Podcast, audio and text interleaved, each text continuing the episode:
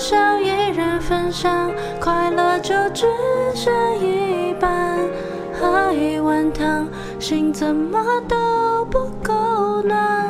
这张被单，这张睡床，再舒服都觉得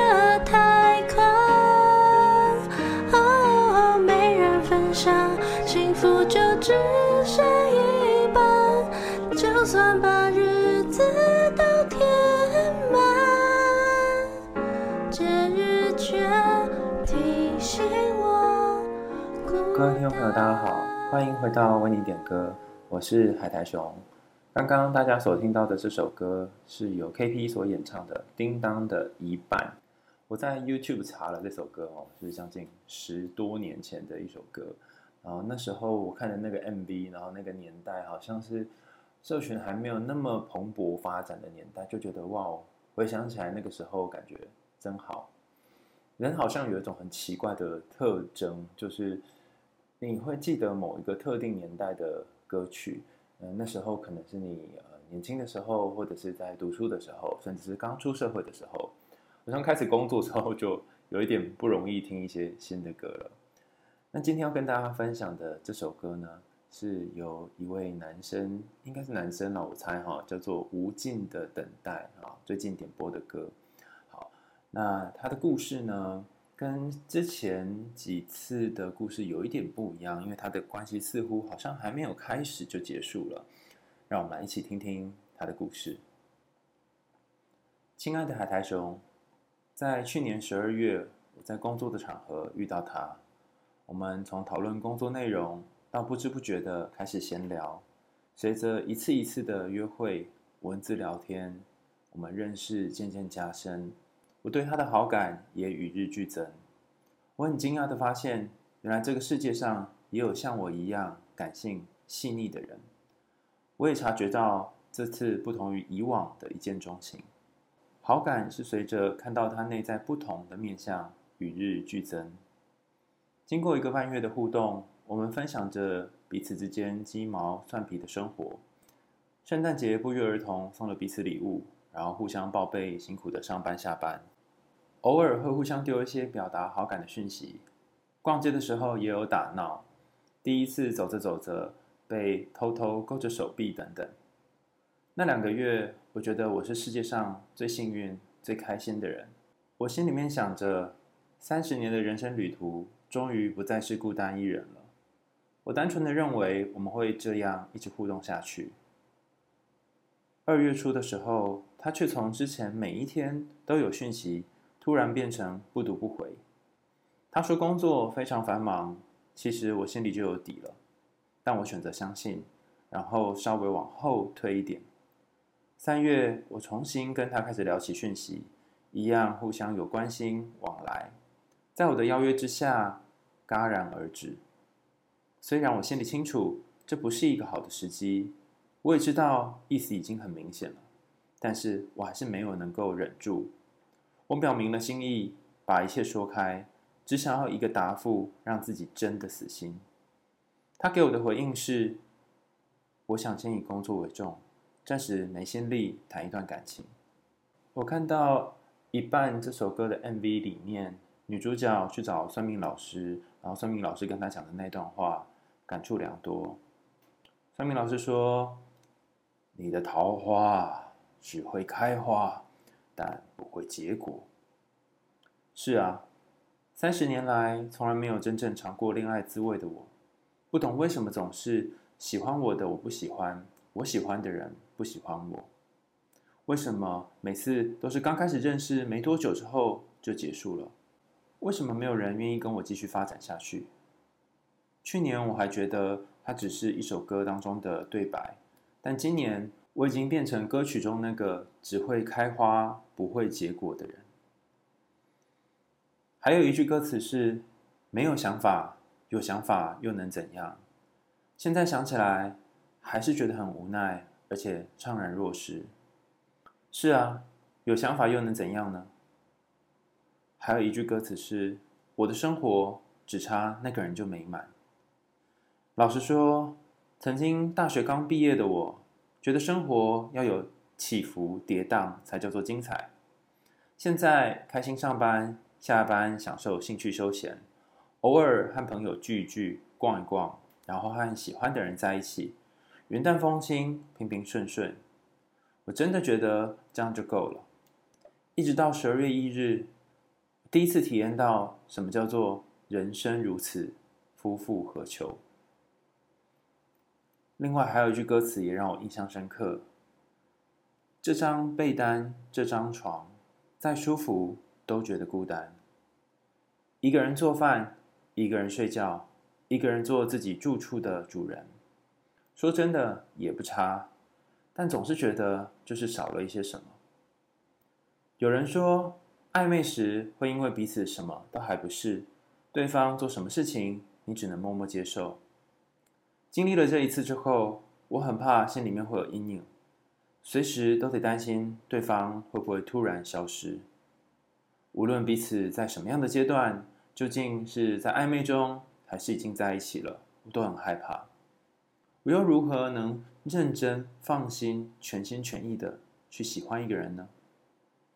好吧，也许搞消失在这世界上是再平凡不过的事，只是我太天真，太没经验。唉，这次聚会听说某个朋友分手，怎么隔几个月再聚会就再带新的伴侣了呢？找到对象对他们来说，仿佛就像呼吸、喝水一样简单，为什么在我身上就像是登天一样难？这个年纪是不是应该要稳定迈入准备下一个阶段了呢？我觉得遇到有好感的人已经很不容易了，同时还要刚好对你有好感，这个几率更低。有时候心里面真的是会闪过一个念头：算了，反正这世界上就是不会有人真的爱我、需要我。然后日子一天天过，心里面也已经准备好了要母胎单身一辈子。如果是这样，那么我也认了，不然还能怎么样呢？很多人说：“哎呀，我跟你讲啦，他说哦，先着重在工作还有学业上，就是没有那么喜欢你啦。”可是我划着之前的讯息，相处的细节，也都还是觉得很真实啊。还有几个很熟的朋友也跟我说：“哎，我跟你讲，你可以放弃找下一个了啦。”但我心里想，难道不可能有例外吗？难道想先着重在工作的这句话，不能就真的只是想先着重在工作吗？还是有那种经过个一年半载、两次告白以上才修成正果的案例，不是吗？另外一方面，我会安慰自己，很可能是我太特别、太独一无二了，所以才一直没有遇到能够跟我一样特别的人。但我又很害怕，这只是我的一厢情愿。明明人际互动上有些我觉得不足够的地方，却又因为我不断的自我安慰而固步自封。老实说，我知道我表白的 timing 非常不恰当。其实我也很后悔这个从此让自己陷入波动的决定，但我同时又觉得这么做也没有什么对错好坏。为什么人跟人的关系当中不能够勇于表达真实的感受和需求呢？为什么不能问问你重视的人，我们之间发生什么事了呢？就只是因为告白是一个必须在相处互动已经十拿九稳，只欠个确认的时候才能做的行为吗？就只是因为暧昧突然在冷淡的时候，你只能摸摸鼻子告诉自己，这种情况不需要理由，反正人家就是不想继续，或是没那么喜欢你吗？有句话说，你怎么样对待世界，最终都会回到自己身上，所以我不愿意或不甘心想得太负面，但想得太正面，又怕一切只是我自己的一厢情愿。唉，怎么想都不对，更让我不知道下一次跟他碰面要抱持着什么样的心态。我觉得或许不要失望，最简单的方法就是凡事都不要抱着期望，也许一切都会单纯的许多。这是来自于无尽的等待的点播。看了他的信，其实我想到好多事情哦，真的不知道从哪里开始回复起。不过正在我要准备录音的时候，在社群上面刚好滑到了一则动态，也想跟无尽的等待来分享这则动态。它其实是一首诗，由诗人尤善君所写的诗。然后这首诗的名字叫做《确认》，收录在《还可以活活看》这本诗集里面。那社群上面的贴文截图呢，是他这首《确认》里面的最后四行。我想在这里朗读这四行诗，然后也分享给无尽的等待，分享给所有在空中和我们相遇的朋友。你爱我的时候，世界就多一栋建筑，好像人不在了的以后，天边亮起的一颗星星。我觉得有些时候喜欢上一个人哦，好像是你原本不去注意的那个天空，你突然抬头，然后看到天空上面有一颗星星，这颗星星像是在对你说话。虽然理论上星星会对别人说话，或是对很多人说话，但是你会觉得它就是专属于你的那一颗星星，然后为了你而闪耀，就像是一个广大的平原，上面都没有任何东西哦，然后有一栋建筑就咻矗立起来，这样。在你还没有跟他相遇之前，或许你的世界就像是一个水泥丛林，有很多的高楼大厦。可是当你跟他相遇之后，就有点像我们刚刚说的，这个城市就只剩下一栋建筑，然后这个建筑冲就立在你的心里面。你在信件里面有谈到说，你在信件的最后有谈到，你怎么对待世界，最终都会回到自己身上。那我想把这句话呢，也引用到你跟他的关系当中。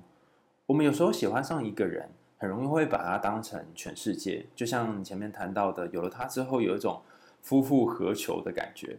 可是这一个把他当成全世界，有时候是好，也是坏。好的部分在于你会投入很多的时间、心血在你跟他的互动上，然后那个好喜欢、好喜欢的感觉，好像就是一个玻璃的球球，然后把你们两个包在里面。这种感觉是很好的。那另外一个比较呃，算是负面嘛，也不确定是不是负面了啊。比较可惜的地方是，因为你会把你跟他包在一个球里，那你跟其他人的关系就会变得稍微疏远一点。毕竟你会花多一点时间在对方身上嘛。所以有的人会说，呃，有人交往或交了女朋友之后见色忘友啊，就是因为进入那个球球当中。那进入这个球球也没什么不好啊，感觉就是活在两人世界不是很好吗？好。那就产生了一个问题。过去有关于一些分手或失恋的研究，都得到了一个很特别的结果是：当你跟他分开，这里的分开不是说你们一定要分手哦，有可能是暧昧到一半，然后对方消失，就像你说的这种突然蒸发的这种也算。对方如果突然跟你分开或是不见了，你可能会面临一种玻璃球碎裂，或者是两个人呃原本在一起，但是你心里面的某一块被撕走，像那个撕面包这样的感觉。那个感受是非常非常痛苦的。那这些在做分手的研究就很好奇，为什么会产生这样的状况？那其中有几个不同的论述哈，我这里分成三个跟大家分享。第一，不论这一个人呢，他到底跟你的关系是朋友、炮友、情人或者是什么样的关系。只要你跟他有情绪上或者是情感上面的互动，不是随便拉塞而已哦，会有一些讲到你自己的事，讲到他的事，只要有这一块，你跟他之间就形成了某种连结。这个连结呢，我们暂时用一个字来称呼好，我们称作羁绊的绊，就是密字旁，然后左边有一半的那个绊，等于你这一半跟他这一半是用某个东西绑在一起的，然后你们命运从某一刻开始就有互相的交杂。那这个伴有什么样的好处呢？就是你会觉得你不再是孤单一人，有人陪你，有人可以关心你，然后你会觉得你好像需要某一个人，或者是有一个人需要你。我经常用的比喻就是，在一个房间里面有一张椅子，然后这个椅子上面坐了一个人，这个人就是你在意的人。那反过来，你也在别人的房间里面放了一张椅子，然后他的椅子上面就坐着你，这样挺好的嘛，因为好像彼此身上都有一些自己的部分。但分开之后呢，你必须把这张椅子抽走，或者是说这张椅上面不会再坐这个人了。你进到一个房间，然后这个房间的椅上面本来有你熟悉的人，跟你进到这个房间，这个房间里面的椅子上没有这个人，这感觉是差异很大的。所以那个羁绊的那个绊，从这个时刻开始就被剪掉了。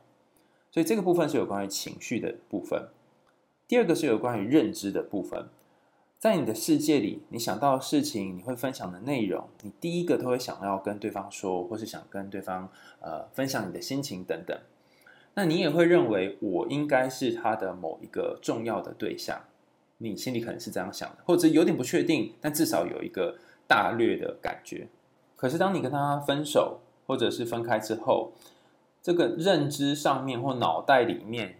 你是属于他的一部分，或他是属于你的一部分，你们是某种特殊关系的这个概念就会突然崩解了。你不再跟他在认知思考上面结合，所以这也会让你有一种很困惑的感受是：那我之前跟他到底是真的吗？还是他只是在耍我呢？这过去的几个月来都只是一场骗局呢？你可能会有这种感觉，然后甚至会开始有点像自我批评、自我贬低，觉得。啊，我应该是很烂的人吧？果然没有人会爱我啊！哈，这些想法都会在你脑袋当中不断的显现。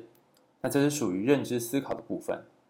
最后一个是行为的部分，因为呃，过去那段时间你很常会传讯息给他，或是过去你经常会跟他一起出去，然后勾着他的手，这些不论是肢体的碰触，或者是日常生活活动的安排，都会让你有一种感受是：哎，我跟他在生活上面是可以一起的。至少会一起约出去的这种一起的感觉，那在心理学我们称作 witness，就我跟他是共同的。可是呃，因为两个人分开了嘛，或是再没联络，或对方退出你的生活，你开始会有一点不知道怎么去安排剩下的时间。那最后这个行为我觉得特别有趣哈，就是以前有人会说，哎，不对啊，那我可能母胎单身二十几年来也都没有这种不舒服的感觉啊，怎么遇到他之后突然变这样好？我觉得可以把爱情想象成是某一种毒品啊，虽然这样讲有点怪哈，但的确在谈恋爱的时候，很多部分大脑里面的地方是跟这个成瘾的状况是很像的。所以你在没有使用这个毒品之前，你可能都过着一般平常，然后诶也蛮快乐的生活，就像是你在信件里面描述的。可是当你第一次碰了这个毒品之后呢，就万劫不复，因为你会知道这个东西有多美好，是你以前没有的经验。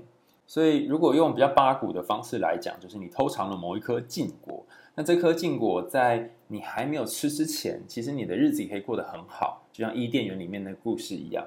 可是你吃了之后呢，你的确会感觉到开心、难过，然后失落、悲伤。可是这也是一个特殊的经验。既然讲到了禁果，哈，我也想问问无尽的等待。如果时光倒流，回到当时你跟他比较要好的十一月多那时候，就还没到十二月一号之前，让你重新选择，你会跟他发展这样子，嗯，我们暂且称作暧昧的关系。你会继续跟他发展暧昧的关系吗？如果你已经预见这个后果是两三个月之后，你们就不再联络了，你会继续吗？还是你会选择不要跟他有更进一步的互动呢？你会选择什么呢？我自己没有做过和看过这些研究哈，因为关于后悔的研究我读的并没有那么多。但是我问我身边的朋友们，尤其是这种可能暧昧一段，然后最后就消失的关系，我问这些朋友们说，如果时光倒流，他们会怎么做选择？那我这些朋友们大部分的回答都是：倘若时光倒流，他还是会做一样的选择，一样认识对方，就算最后两个人没有结局。那我就很好奇，为什么他们会做这些选择？就大部分他们给我的答案是，因为那段经验非常美好，甚至美好到会在生命里面留下一个很深刻的印象，打上一颗星星，所以他们会选择做同样的事情。这个问题我也想要开放给 Podcast 的所有听众，你可以在我们下面留言说说，如果是你的话，你会选择和一个没有结果的人认识并且暧昧吗？好，那为什么？很期待大家的回复。好，接下来我要讲比较残忍的部分了啊。这个残忍的部分，可能你身边的朋友们也都已经说过了啊。其实你遇到的这个状况呢，在另外一个节目叫做《就爱讲干话》里面有谈到这个现象，叫做 ghosting。ghosting 就是像鬼一样的消失，翻译成鬼没，就神出鬼没的鬼没。那本来是用在你跟一个人约炮之后，或者发生性关系之后，对方就消失。可是其实我觉得也可以用在关系里面哈，就两个人暧昧一段时间之后，然后就不见了哈，叫做 ghosting。那其实你遇到就是很典型的 ghosting。那为什么会产生这种 ghosting 的现象呢？我这里提出三个可能的原因哈，它可能分散在不同的研究当中，到时候把它整理起来。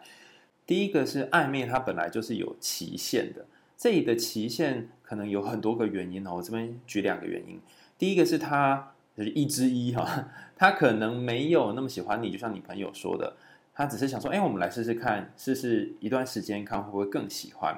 那在你跟他暧昧或走得比较近的这段时间，其实他就在衡量跟评估，说自己有没有更爱上你，或是更喜欢你，甚至你这个人是不是他能够继续往下走下去的对象。那如果没有的话呢，可能他就会选择退出。好所以一之一是那种比较理性的决定。那一之二呢，我们会说它是一个大脑里面有关于恋爱激素的消退。因为当你喜欢一个人的时候，可能脑里面的各种激素啊、多巴胺啊、催产素啊等等会增加，然后随着你们联络的时间越多，这也会增加。但是它会有一个时间的 decay，也就是说，如果你 always 在那个很 passion，然后很有感觉的状态的话，那你可能有一天会心脏病发而死。所以其实大自然对我们非常好哦，就是上天造人呢，就把人造成不会 always 在一个总是很兴奋的状况下。那他可能那个恋爱激素 decay 的时间比较快，也就是他在三个月内就结束了，但你可能还在那个状态当中。那恋爱激素也跟这个人他过往的恋爱经验有关。那有的人会因为是第一次谈恋爱，所以就会陷入比较深。那有的人是因为有很多的恋爱经验，所以他大概知道说，哦，目前的状况自己是不是喜欢的，那比较不会单纯的受到大脑的激素的影响。那这个理论呢，有一些盲点哦，因为有一些研究也发现说，哎，不对啊，有人也谈过很多次恋爱啊，但某一次也让他深陷其中啊，然后久久不能自拔哈。所以，呃，大脑激素跟恋爱经验，这好像不能够决定一切。刚刚讲的这个比较是，不论是先天后天、理性或感性上有关于所谓的期限这件事情。那第二个，我觉得需要思考是这个人的特质。有些人他不是很想要一段长期稳定的关系，所以他的特质可能跟你的特质是不一样的。你想要的是跟对方继续交往，但他可能就想要短短的，或是暧昧暧昧这种状态。甚至还有一些人，他就是追求短期的关系组合。所以或许你遇到的是那种没有想要长期在一起的人，那只是他那时候和你暧昧的时候，你好像觉得哦，可能可以试试看。最后一个就是 Ghosting 研究当中最常被提到的，叫做承诺恐惧。这些人可能很害怕进入一段关系之后会有负担、有累赘，然后需要和对方有很长期的互动，那这会让他们觉得心理压力很大，所以他们会选择在一段关系某些东西到手之后，不论是性爱啊、金钱啊那种亲密的感觉到手之后，然后就赶快结束，换下一个，不要拖泥带水，有点像是速食的这种感觉。那以你的状况来看，倘若你跟他之间的互动，其实那时候是很深刻的，然后也的确有两三个月，我觉得比较像是第一个，就是随着时间他的热恋感觉消退了，或随着时间他发现你不是很适合了，甚至是随着时间有另外一个人出现了，这的确会让人觉得很挫折，然后去想着自己到底是不是做错了什么，表白的时机不对等等。怎么办？我觉得你的信有好多我想讲的，真的不知道从哪里开始选择起哈，就是勾起了很多我的一些想法跟回忆。我先分享一个我的经验好了，嗯，大概在十多年前吧哈，然后我很喜欢喜欢那时候，嗯，陪我一起算是在人生低潮一起走过的一个朋友，然后我们也是一样，跟你在信件里面描述的相同，就一起出去玩啊，去海边啊，然后。去看樱花、赏月啊，就反正做了很多很多很多有趣的事情，然后天天传讯息啊。那时候还流行一个 app，是可以你画图，然后传给对方，让对方猜这样。那我觉得我们暧昧了很长一段时间啊，甚至会手勾手啊什么的。可是后来我的脚本就跟你有点像哈，就对方渐行渐远，然后我要怎么样联络他都不太回应我，就觉得哈，我们之间到底是发生什么事了？觉得啊、哦，好可惜哦，怎么会没有办法继续往下走这样子？那呃，很多年很多年以后哈，现在这个朋友他已经是某人的人妻了哈，然后也已经有了一个小孩，然后就问他说：“那时候我们到底是发生了什么事？为什么会没有结果？”然后他讲了一句让我非常惊讶的话，他说：“因为我一直在等你啊，等你说你喜欢我，可是你却没有说你喜欢我，然后我们就一直持续这个暧昧的状态两三个月。”后来我觉得这样这样下去也不行，因为我不确定我们的关系是怎么样，我不想要当那个被丢掉的人，所以我就先选择离开了你。然后就好难过哦，我们两个人本来彼此喜欢，但是就没有把彼此的感觉讲出来。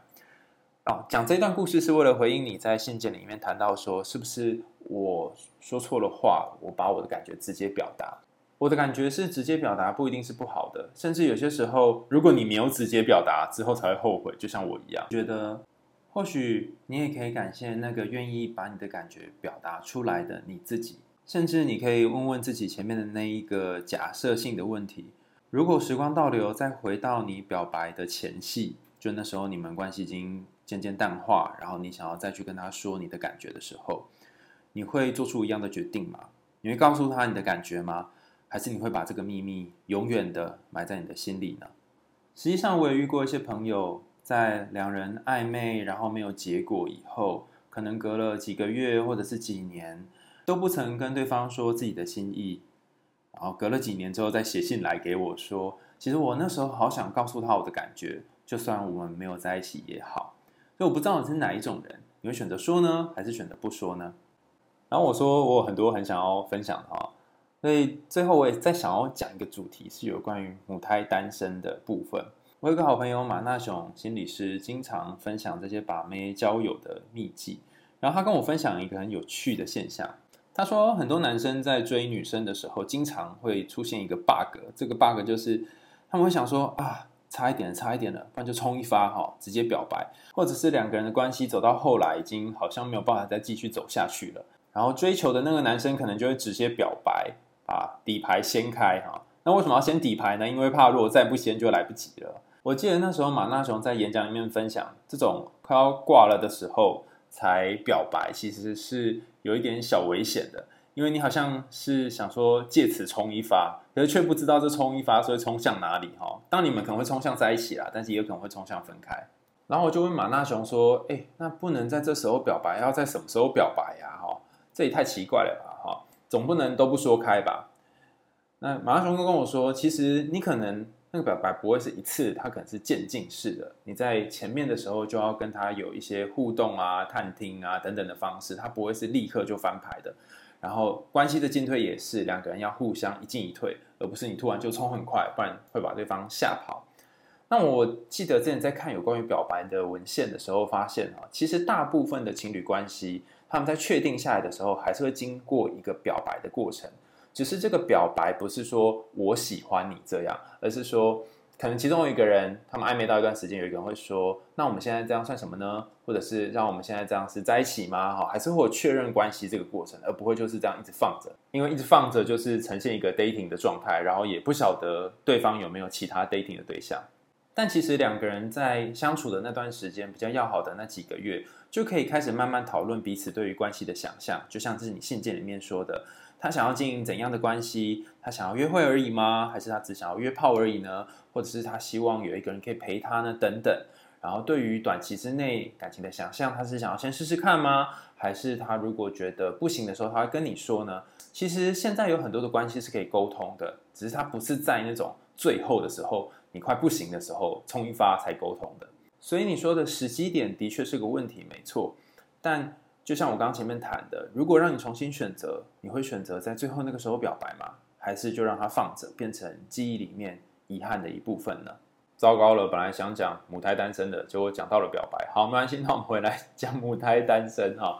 啊，母胎单身呢，有一系列有趣的研究哦。最早看到的研究，在我的书里面有收录，有一段是跟单身有关的哈。对啊，一直以来你都想错这本书。这本书分成三个部分，第一部分就在讲单身。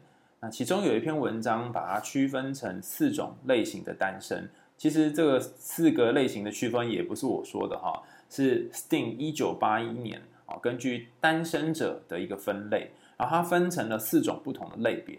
那这四个类别分别是从两个向度组合而成，大家可以想象嘛，就是二乘二，所以就会是四种。第一个向度是自愿或非自愿，就是你的单身是自愿单身的，还是你是不得已才单身的。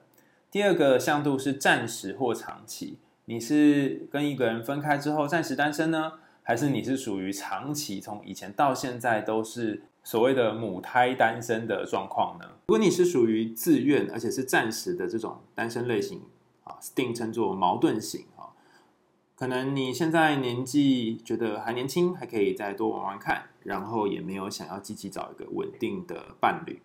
那如果你是自愿而且是长期的这种称作决心型，就是比较习惯一个人生活，然后也没有想要跟一个人稳定的交往啊，就是你这辈子就是想要这样子一直单身下去。那这两个由于是自愿的，所以其实大部分的时候不会太难过。比较特别的是非自愿的那两个，一个是非自愿暂时啊，这种我们称作希望型，可能现在没有想要单身，可是因为种种的原因哈，环境的限制，没有人可以跟自己在一起，所以就暂时维持单身的状态。那最后一个就是属于母胎单身型，就悔恨型哦。很想要有一个关系，然后也希望跟一个人长期在一起，可是问题是就是没有对象，然后从以前到现在已经维持很长一段时间的单身了。由于来信的伙伴无尽的等待，应该我猜啦哈，按照他的分类是属于悔恨型，也就是母胎单身的类型。所以，那等一下我想要分享的这篇研究是九八年董事会跟赵叔叔老师的研究，有关于单身类型的研究，他们的社会支持跟心理健康里面也是一样，把这四种类型区分出来，然后再加一个目前有稳定交往对象，但是还没有步入婚姻的类型，叫做伴侣型。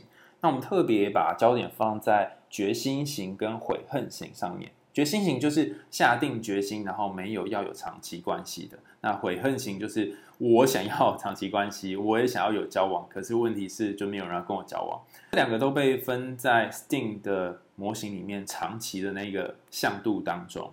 而在九八年的这个研究，董志伟老师跟赵淑珠老师呢，测了一个东西叫做心理幸福满足感。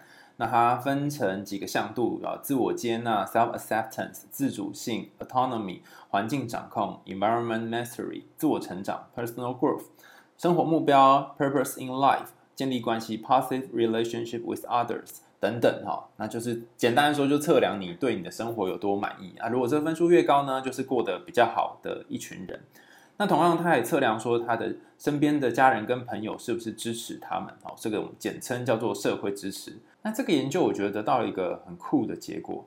一般来说，如果身边的家人或朋友越多可以支持你或支持你的品质比较好的话，其实你的生活满意度会比较高。这是过去大量的研究都得到类似的结果哈。用膝盖想也知道。但我们回过头来把这件事情拉回感情里面来讨论，就会觉得哪里好像怪怪的。比方说，这社会似乎有一个刻板印象是。你在几岁的时候，差不多就要结婚，有小孩，有房子，有车子等等。尤其对于男生更是如此。如果你没有符合这个期待的话，别人就会用一些特殊的眼光来看你。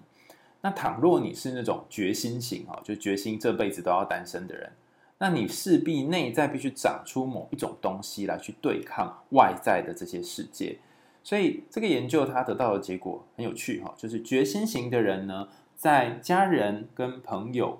就是身边的人社会支持比较少的情况下，他们反而可以过得比较好。意思就是说，他们找到了自己想要的东西，然后不顾一切哈，不顾其他人反对，然后去做自己想要的选择。但是比较麻烦的是，如果你是属于悔恨型的这一群人，那你就会很容易受到身边人的影响。在这个研究当中，他发现悔恨型的人，也就是所谓母胎单身型，倘若他们也感受到比较少的家人支持。那么他们的各项生活满意度呢，也会比较差。不过毕竟这是一个相关研究哦，就是我们不能够去操弄说来参加的参与者他到底是属于悔恨型啊，还是决心型。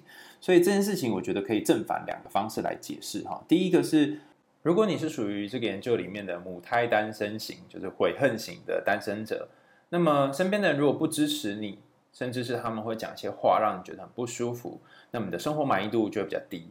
但如果你在这个悔恨的状态当中，还是有人支持，还是有人陪伴，还是有人觉得你很不错，还是有人陪在你身边跟你聊聊你的状况，那么其实你还是有可能可以维持一个不错的生活满意度啊。至少这个研究看出来的结果是这样。所以这里关键的点就不在于你有没有谈恋爱，或者是你是不是母胎单身，而是身边的人是不是支持你现在的状态。他们是不是可以在你从以前到现在都没有对象的情况下，仍然觉得你是好的，你是棒的，不会觉得你一定要符合某一种社会角色或进入某一种社会身份才是好的？所以最辛苦的其实是那些外人给你的眼光，还有可能是家人给你的一些期待。我前阵子在国外著名的心理学网站 Psychology Today 看到有关于母胎单身的一篇文章。有人可能会好奇说，母胎单身的英文是什么？那这篇的翻译采用的是 relationship virgin，哈，就是关系处女这个词，指的是一个人从来没有谈过恋爱，哈，虽然是一种网络流行语。那这篇文章的作者呢，叫做 Bella DePaulo，他曾经写过一本书叫做 Single Out，有关于单身的一本书。他过去也做过许多有关于单身的研究，曾经看到同事 Wendy Morris 还有 Jenny Hartel 针对 relationship virgin 母胎单身这个词呢做了一个研究。他们捏造了一些假的人物描述档案，比方说海苔熊哈，三十二岁，那目前呢是一个开朗活泼的人哈，这样这样之类的，就是他做了一些这个假的描述。但是他们在造假这些描述的时候造了两份，比方说海苔熊版本 A 呢就是。讲完刚刚这些特质之后，说哦，他目前是单身，然后从来都没有谈过恋爱，母胎单哈。然后海苔熊版本 B 呢，哈，就是有完全一模一样的资讯，跟 A 版是一样，只是他说他曾经谈过恋爱啊，然后有几段关系啊等等，就只有这个有没有谈过恋爱的差别而已。然后他邀请这些来参与的受试者，男男女女们呢，去评估说，哎，你觉得这个人怎么样啊？你对他的印象如何啊？哈，等等。结果发现那些来参与研究的受试者，他们会认为，如果这个人是母胎单身的话，会比较不快乐，然后比较不适应，而且孤独。不过前面提到的这两个研究都是在比较久以前做的，可能都距今有十年或者是二十年以上了。所以 Bella DePaulo 就在文章里面谈到说，诶，会不会现在我们对于感情的想法已经不像以前这么二元，或是这么唯一啊？甚至我们可以接受更多单身但是没有稳定交往，甚至没有在一起、没有结婚的现象，已经跟那时候不一样了。甚至近年的研究发现，很多人会因为目前现在的状况是单身而感觉到自豪，就说：“诶，我自己这样也蛮不错的。”所以我想要跟无尽的等待说，虽然从以前到现在，这个母胎单身的状态，让你可能对自己有点没有自信，甚至是跟朋友比较起来，你会觉得哇，为什么他们都可以简单的就找到对象，然后我要找到一个变得好难好难，是我要求太高吗？是我心思太细腻吗？但是本来要找到喜欢的人就很难呢，而且喜欢的这个人还要喜欢你，不是更难吗？我想跟你说，你可以稍微深呼吸，然后静下来一下。想一想，这一个独一无二的你，这个特别的你，你喜欢这样的你自己吗？还是你想要跟你朋友一样，分手两三个月之后就可以找另外一个人在一起，好像不需要特别的去寻觅，就可以有一个人在他身边呢？你想要怎样的自己呢？就像你信件一开始所说的，你是一个感性而细腻的人。我相信能跟你在一起的人，一定是心灵上有某个部分特别的契合。那这个契合，或许是其他人所无法取代的。就像有些人可以用便利商店的三明治或者是饭团，就果腹当成一餐。可是你可能是要好好坐下来吃一顿饭，才能够享受，并且感觉自己正在吃饭、正在摄取热量的人。那我觉得没有什么是一定好，或者是一定不好的。你朋友那种可以去便利商店买一个东西，然后就吃下去，也是一种方式。你这种需要一个固定的时间或者特定的地点，敏感细致的恋爱也是一种方式。重点是你喜不喜欢这样的自己呢？如果你也喜欢的话，或许就不需要为了身边的这些朋友讲的话而改变你对爱情的期待。那如果你不喜欢这样的自己，你喜欢什么样的自己呢？做什么事情的时候，你会觉得特别的快乐，特别的投入呢？在我看完董智慧和赵淑珠老师的研究之后，突然有一种感觉啊，他们其中有一个研究结果是发现，二十七到三十一岁的单身者，比三十二到三十六岁的单身者其实过得比较不好啊。那为什么会这样呢？因为二十七到三十一岁的人正在寻觅自己的人生方向。过往有一个心理学家叫做 Levinson 也提出。大概在三十三岁之后呢，我们就会经历成熟然后稳定的一些阶段。你的工作啊，各种生活模式啊，会达到一种固定的模式和 pattern。或许目前你正在将你的人生试着就定位当中，也就是说，如果再过几年之后，不论你是单身或者是有遇到其他的对象，你会慢慢确定，也比较知道自己要的东西是什么。如果现在你还不是很确定的话。我在大概二零一七年吧左右去到一个科技公司进行演讲。那在之前我收了一份问卷就针对里面来听演讲的人，他们的期待是什么？那由于那时候演讲的题目是要如何脱乳哈，就是不要再当乳蛇。来听的人有一部分是所谓的乳蛇哈，可能母胎单身。于是我们在事前的问卷就问他们说：“诶，为什么你到现在还是维持单身呢？”那结果发现有百分之六十几啊，六四还是六十五的人都是因为他在目前的工作和生活圈当中找不到其他新的对象，身边的朋友不是结婚有小孩，不然就不是自己的菜。所以如果真的想要脱单，最简单的方法就是拓展自己的生活圈，不论在网络、社团或各个地方去认识新的人，其实这是最快的方法。但我从无尽的等待你的信件当中看到，似乎目前的你，你看你的昵称已经写得很清楚了。目前的你好像还没有打算要离开这段关系，就算他已经讲得很明显了，但是有一部分的你还被留在去年十二月到一二月那段时间很美好的经验当中，你仍然还想要等待看看。所以我觉得，如果是这样的话，继续等待也无妨。等到某一天，好像真的觉得已经不行了。或者是随着人生的机缘，到了其他地方，遇到下一个你觉得更适合的对象，那时候再来放下，我觉得也不迟。最后，我想要跟无尽的等待说，就像《叮当》这首一半的 MV 里面描述的一样，很多时候我们看到别人过得好，有另外一半很欢乐的样子，就会觉得自己好可怜哦。为什么身边都没有人陪？我经常说，孤单是比较出来的。当你总是看着别人所拥有的东西，不论是金钱或感情的时候，你就会觉得自己好像很匮乏。不过，你同时其实也可以看看有没有什么东西是你所拥有的，但是身边的人所没有的。或许去年年底你体会到的人生如此，夫复何求的感觉，让你开启了对人生新的一扇窗。但你还记得大学刚毕业的时候，那时的你吗？开心上班，下班享受自己的兴趣和休闲，偶尔和朋友一起出去聚聚逛逛。你还记得那时候云淡风轻的日子吗？如果你忘记了，可以再把那时候的照片重新拿出来回味看看。或许你会发现，那个你一直在寻找的另外一半，并不一定是对方，而是那个在记忆当中和自己就可以玩得很愉快的你自己。今天的为你点歌就到这里告一个段落啦，感谢大家的收听。那最近我们的点播已经到达了一个枯竭的状态，就是好像都没什么人点播。难道之后我都要自己点播了吗？如果你有想要点播的歌曲，不一定要是跟感情有关的，也可以是跟家人、工作、朋友有关的，都可以。欢迎写信到我们为你点歌的信箱，然后写下你的故事，我们会挑选适合的歌曲和信箱的内容来跟大家分享。最后，让我们再一起听听由 KP 所演唱的这首《叮当》的一半。我为你点歌，下次见喽，拜拜。喝酒的伴，一起看电影的伴，早午晚餐的那个伴。朋友不能留得太晚，明天要上班。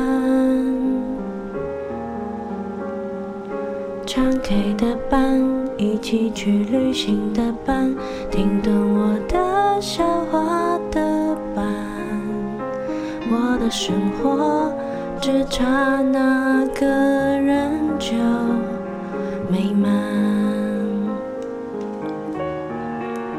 快乐少一人分享，快乐就只剩一半，喝一碗汤，心怎么都不够暖。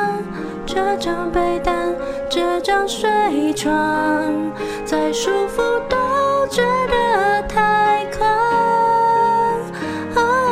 没人分享幸福就只剩一半就算把日子